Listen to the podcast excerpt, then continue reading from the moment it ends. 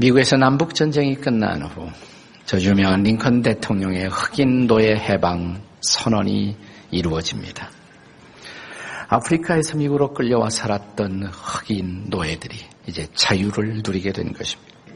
그 무렵 미국 애틀란타시에 새 파는 가게에 흑인 노인 하나가 들어섰습니다. 유심히 새장에 있는 새들을 관찰하다가 한 새를 가르치면서 좀 허약해 보이는 새였던 것 같아요. 이 새가 얼마예요? 근데 병약해 보이지만 그러나 고급 종자였던 것 같아요. 값이 상당히 된다고 말을 했다고 합니다. 제가 사지요. 지갑을 꺼내 말없이 값을 지불하고 새 장을 들고 나온 이 흑인 노인은 새 가게를 벗어나자마자 갑자기 새 장을 열더니 새를 하늘로 날려보냈습니다. 이런 황당한 행동을 주목하던 새 가게 청년이 바깥으로 뛰쳐나와서 묻습니다. 당신 도대체 무슨 일을 하는 거예요? 이때 흑인 노인은 이 젊은 백인 청년을 바라보면서 의미심장한 이런 말을 남겼다고 합니다. 당신은 내가 말하는 두 가지를 결코 이해하지 못할 것이요. 하나는 세장 안에 갇혀 있는 속박의 고통을 당신은 모를 것이요. 둘째로 당신은 자유를 얻어 하늘을 나르는 저 새의 감동을 당신은 모를 것입니다. 오늘 본문은 노예된 삶의 비극, 그러나 이 속박에서부터 자유를 얻는 그 자유의 감동을 우리에게 전해주고 있습니다. 요한복음 8장 34절에 보시면 예수님은 죄를 짓는 자마다 죄의 종이라고 노예라고 말합니다. 여러분 인생에는 많은 숙제가 있지만 두 가지 가장 중요한 숙제가 있습니다.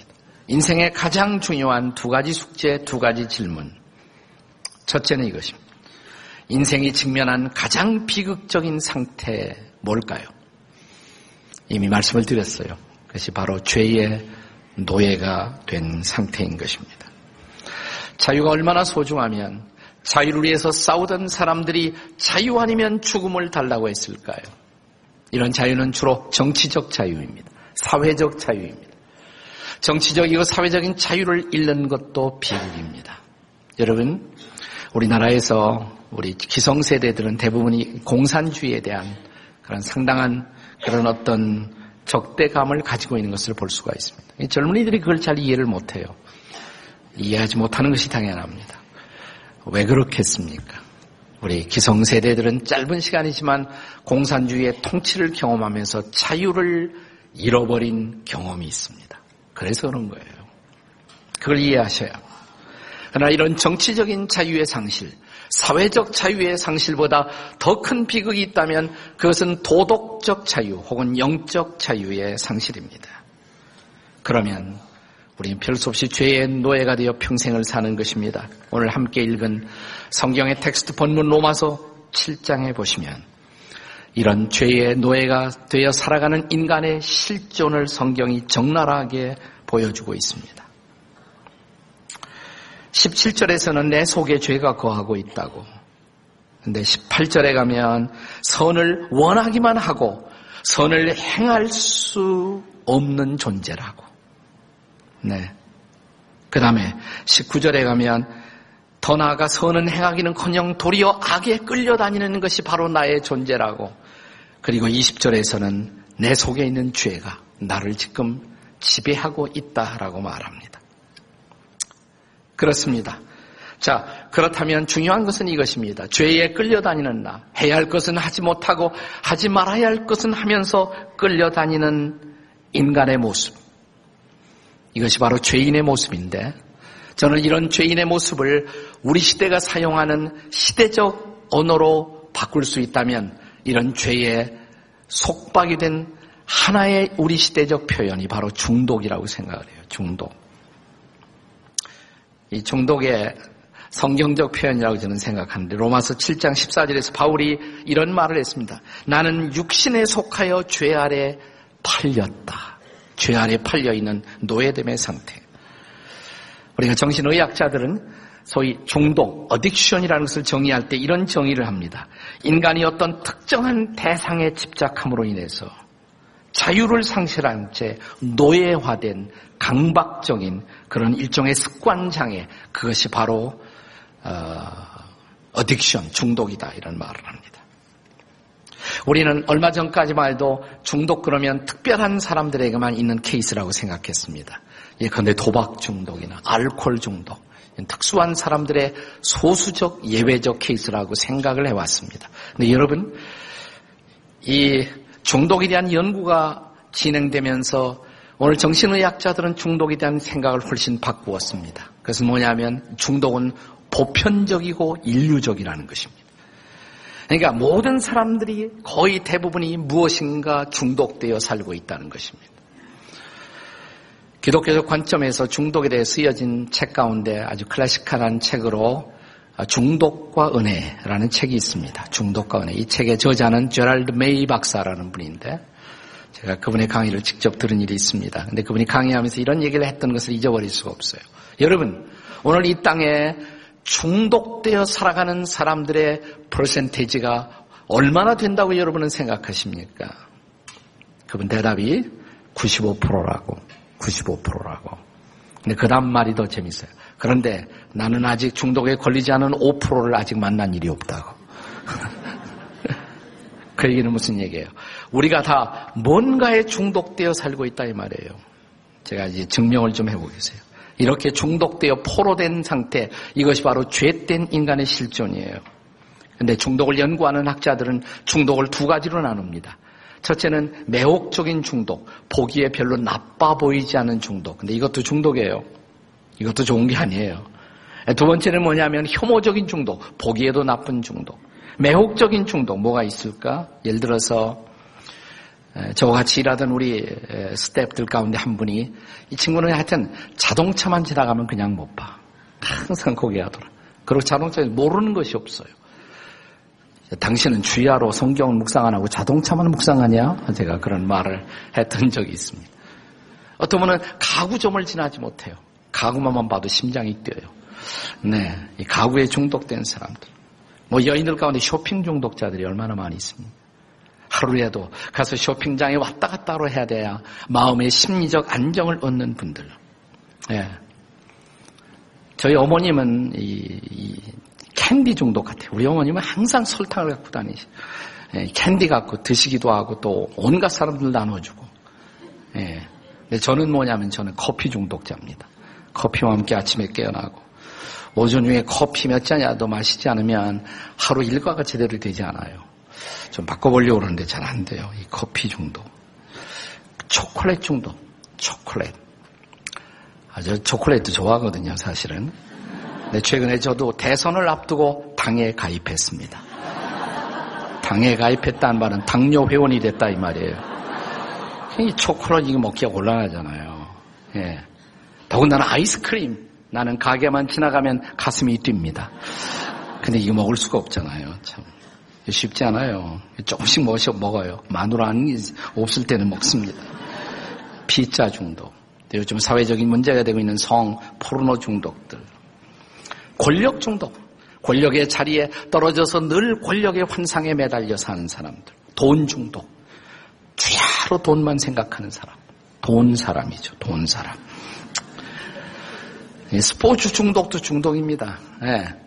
그렇게 피곤하게 자다가도 축구만 한 다음에 한밤중에 벌떡 일어서요. 당신 아니? 혹시? 예. 스포츠 중독자들도 있어요. 예. 예. 그런가 하면 무슨 어, 인터넷 중독, 요즘 청소년들에게 심각한 문제죠. 어, 우리 부인들에게 많은 TV, 드라마 중독. 뭐 일주일에 한두 개 정도야 볼 수도 있죠. 근데 월화 드라마만 봐도 괜찮은데 수목 드라마, 거기다 주말 드라마, 그 드라마까지. 그 정도면 벌써 중독 수준이라고 할 수가 있습니다. 네. 여러분, 전혀 나빠 보이지 않지만 일 중독도 심각한 중독이라는 거 아세요? 집에 와서도 일에 헤어나지 못하는 사람들. 관계의 중독. 그 사람과의 관계가 나의 모든 생각을 점령하고 있습니다. 관계의 중독. 성공 중독. 1등이 아니면 안 되는 것. 그래서 끝없이 자기 불만 속에 살아가는 이런 성공도 일종의 중독입니다. 그런가 하면 보기만 해도 안 좋아 보이는 혐오적인 중독들도 상당히 있죠. 네.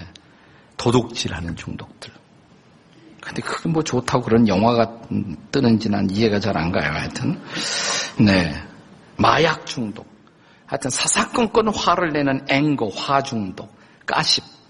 남을 씹어야 마음의 시원함을 느끼고 자유를 얻습니다. 질투, 미움의 중독, 자학, 특별한 인종에 대한 증오의 중독, 파괴적 상상으로 가득 차 있는 사람들. 이것도 중독이에요. 어떤 사람은 그냥 늘 뱀만 생각하는 사람이 있대요, 실제로. 어떤 사람은 그냥 눈만 감으면 쥐가 막 왔다 갔다 하고, 칼만 생각하고, 또 폭력에 중독된 사람들이 있습니다. 뭐 별로 이렇게 해로워 보이지 않는 그러나 별로 안 좋아 보이는 그런 중독들도 있죠. 손톱 깨물기 중독, 여드름 짜기 중독, 코딱지 후비기 중독.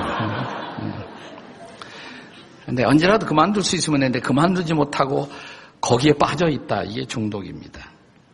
근데 중독 들어가 있는 사람들의 특성이 자기 중독 아니라고 그래요. 네. 중독의 징후들이 있어요. 사인들이 있습니다. 과잉 욕구, 더, 더, 더. 끝없이 그 욕구를 향해서 자기를 드리는 사람들. 금단현성, 끊으면 죽을 것 같아요. 그래서 그것을 끊어놓으면 갑자기 무력감 속에 우울증에 빠지는 사람들이 적지 않습니다. 그런가 하면 자기 합리화와 자기 기만, 네. 중독된 사람들이 대부분 자기 중독이 아니라고 그러면서 그러면서 결코 끊지 못해요. 그래서 끊임없이 거짓말을 합니다. 그것을 하는 이유에 대한 창의적 거짓말을 발명해냅니다. 의지력이 상실돼 있어요. 헤어나오질 못해요. 중독된 그것 이외에 다른 일에 집중하지 못하는 것. 이게 바로 중독입니다. 노예가 되는 것이에요. 붙잡혀 있는 것입니다. 저 유명한 성 어거스틴의 참회록에 보면 이런 얘기가 있습니다. 젊은 시절 어거스틴이 친구들과 어우러져서 남의 집 밭에 들어가서 배를 땁니다. 배나무를 흔들어서 탁 배를 땄어요. 그리고 별로 먹지도 않고 나머지를 버리거나 돼지들에게 주었다고 합니다. 그 후에 어거스틴이 생각을 합니다. 내가 왜 이런 짓을 했을까? 꼭 그걸 뭐 먹고 싶어서 한 것도 아닌데. 그리고 그가 중요한 사실을 발견합니다. 아, 내 속에 죄를 즐기는 쾌감이 내 안에 있구나. 그러면서 그는 참회록에 이런 중요한 글을 남깁니다. 나는 나 자신을 파괴하는 것을 사랑했고 내 안에 죄악을 즐기는 본성이 있었고 그런 죄성이 나를 노예로 만든 것이다. 중요한 것은 이것이에요. 어떻게 여기서 헤어나올 수가 있습니까? 바울이 이렇게 말합니다. 로마서 7장 24절에서 오호라 나는 곤고한 자로다. 누가 나를 이 사망의 몸에서 나를 건져낼 수가 있느냐. 자, 우리가 이러한 죄에서 혹은 중독에서 이런 포로됨에서 자유할 수가 있을까요? 이것이 두 번째 질문입니다. 죄에서 중독에서 자유를 얻는 기적 같은 일이 과연 가능할 것인가? 대답은 예스입니다. 가능할 수 있다는 것입니다. 가능할 수 없다면 복음은 없습니다.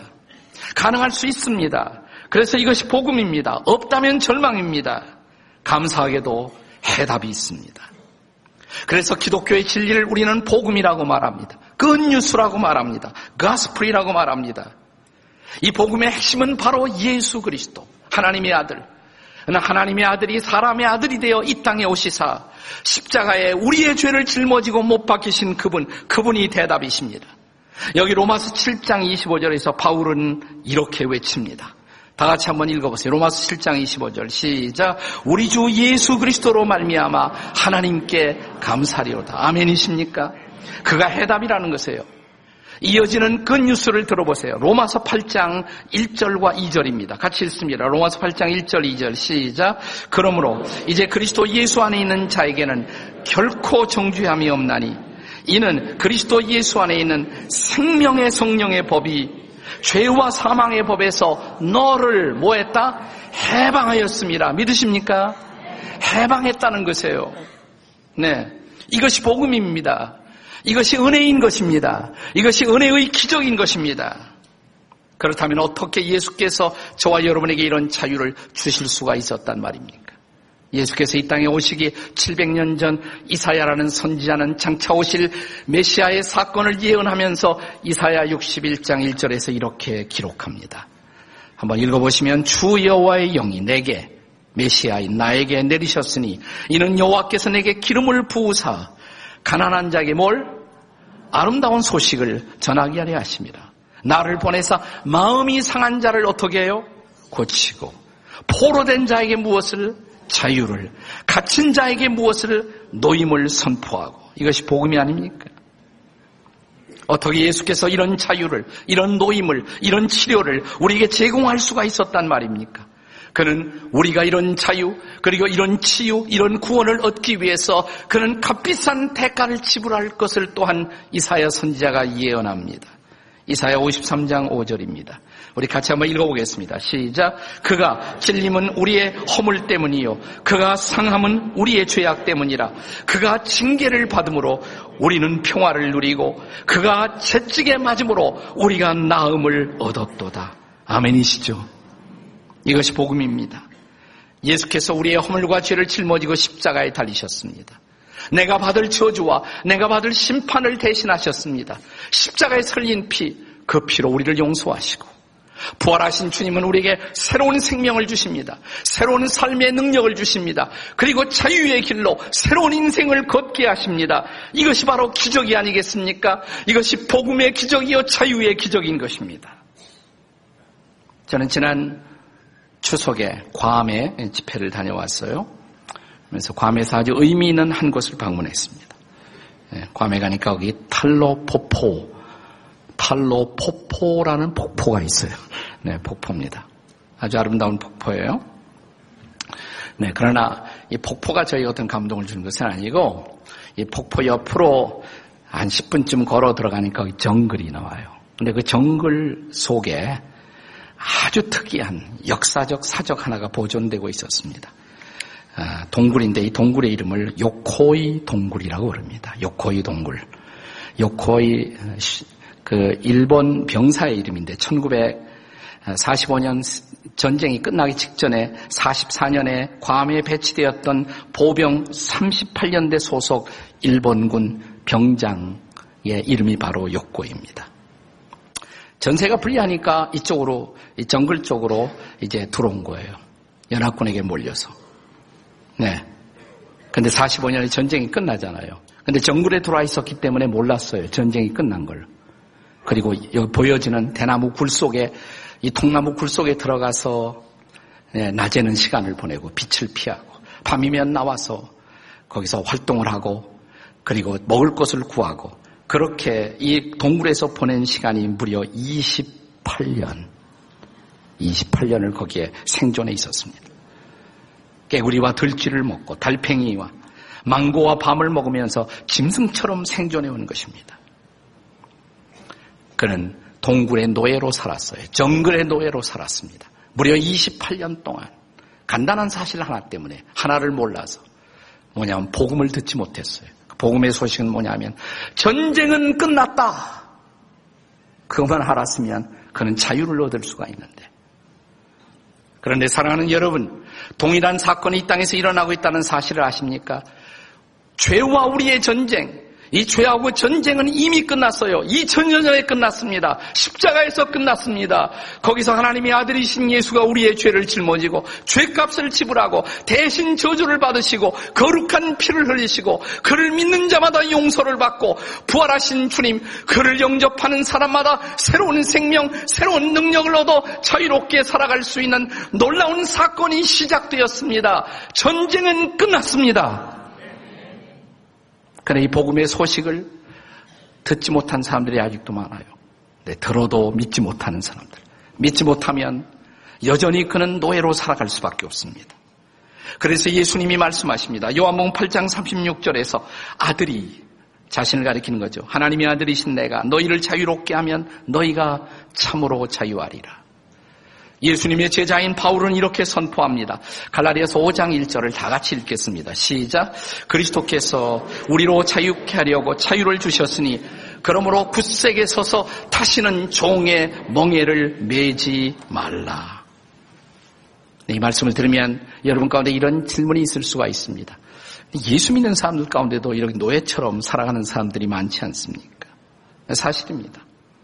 왜 그럴까요? 다시 욕고의 이야기로 돌아, 돌아가도록 하겠습니다. 자, 그가 이 정글에서 이제 발견이 되어요. 그리고 비로소 전쟁이 끝났다는 소식을 듣습니다. 그리고는 일본으로 돌아가게 됩니다. 내 일본에 도착한 제 일성이 뭐냐면 이 사람이 제가 살아와서 죄송합니다. 그래요. 많은 병사들이 죽었는데 살아와서 죄송합니다. 그래서 일본의 영웅이 돼요. 그는 일본의 영웅의 대접을 받았지만 그는 밤이다 밤이면 밤마다 정글의 꿈을 꾸고 악몽에 시달립니다. 언제 내가 체포될까? 그러니까 정신 치료를 받아요. 네.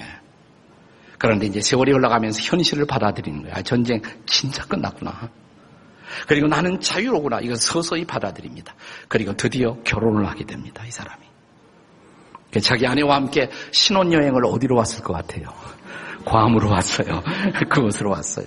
아내와 그 장소를 확인해요. 그리고 그 다음부터 그 다시는 그는 악몽을 꾸지 않았다고 합니다. 우리가 예수를 믿으면서 아직도 죄의 노예처럼 살아가는 이유, 그 현실을 받아들이지 못하기 때문에. 주님은 이미 자유를 선포하셨습니다. 용서를 선포하셨습니다. 그리고 새로운 삶을 주셨습니다. 근데 아직도 이것을 내 것으로 받아들이지 못해요. 받아들이면 자유가 시작됩니다. 우리를 자유케 한 그 현장으로 돌아가 확인하십시오. 십자가, 갈보리 언덕 십자가, 거기에 매달리신 하나님의 아들이신 예수 그리스도, 내 죄, 내 허물을 짊어지고 거기서 피를 흘리신 그분, 그의 피 흘림이 우리의 용서의 근거가 되었다고, 거기서 부활하신 그분이 우리에게 새로운 삶을, 그리고 새로운 자유를 약속하십니다. 그가 우리의 구주이십니다. 그래서 오늘 로마서 8장 1절은 선포합니다. 그리스도 예수 안에 있는 자에게는 뭐예요? 결코 정죄함이 없느니라 믿으시기 바랍니다. 믿으면 자유가 시작될 것입니다. 이 알코올 중독자들을 치유하기 위한 프로그램 중에 AA라는 모임이 있어요. AA 12 steps, 12스텝이라는 것이 있습니다. 크리스천들이 시작한 모임이에요, 처음에. 그래서 이제 알코올 중독자를 이제 치료하기 위해서 그들이 모이면 고백으로 시작합니다. 몇 가지의 단계에 따라서 고백을 해요. 지금은 안 믿는 사람들을 생각해서 그 내용이 조금 바뀌었어요. 근데 최초의 내용은 이런 내용이에요. 첫 번째가 뭐냐면 나는 알코올에 붙잡혀서 이 알코올에 알코올을 나 스스로의 힘으로는 극복할 수 없다는 사실을 나는 인정합니다. 그 인정을 해야 돼요. 이 중독에 빠진 사람들이 중독을 극복하지 못하는 이유가 인정을 안 하거든요. 나는 언제든지 끊을 수 있다고. 그리고 끊지 않아요, 결코. 나는 스스로 중독을 극복할 수 있는 능력이 없습니다. 그 고백으로 시작해. 두 번째, 나는 위대하신 하나님이 그리스도를 통해서 나를 회복시켜 주실 것을 믿습니다. 요즘 그게 바뀌었어요. Great power, 위대한 능력이. 안 믿는 사람들을 배려해서 했지만, 본래는 뭐냐면 위대하신 하나님이 그리스도 안에서 나를 회복시켜 주실 것을 믿습니다. 그리고 세 번째로, 나는 이제 나의 삶을 돌볼 수 있는 진정한 나의 주인이신 하나님 앞에 나의 삶을 전적으로 부탁하겠습니다. 의지하겠습니다. 만날 때마다 이 고백을 해요. 그리고 그들은 마침내 자유를 얻는 것입니다. 오늘 사랑하는 여러분, 여러분에게 자유가 필요하십니까? 치료가 필요하십니까? 구원이 필요하십니까? 새로운 삶이 필요하십니까? 오늘 살아계신 하나님 창조주 앞에 이렇게 시작하지 않으시겠습니까? 하나님 저는 죄인입니다. 저 스스로의 힘으로 죄에서 벗어날 수가 없습니다. 그것이 시작이에요.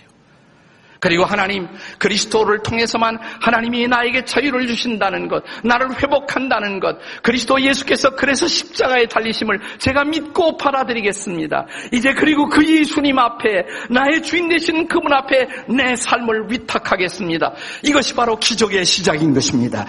자유의 시작인 것입니다. 나는 오늘 이 자유를 경험하는 그리고 이 자유의 놀라운 은혜와 선물을 받는 분들이 우리 가운데 일어나기를 주의 이름으로 축복합니다. 기도하시겠습니다.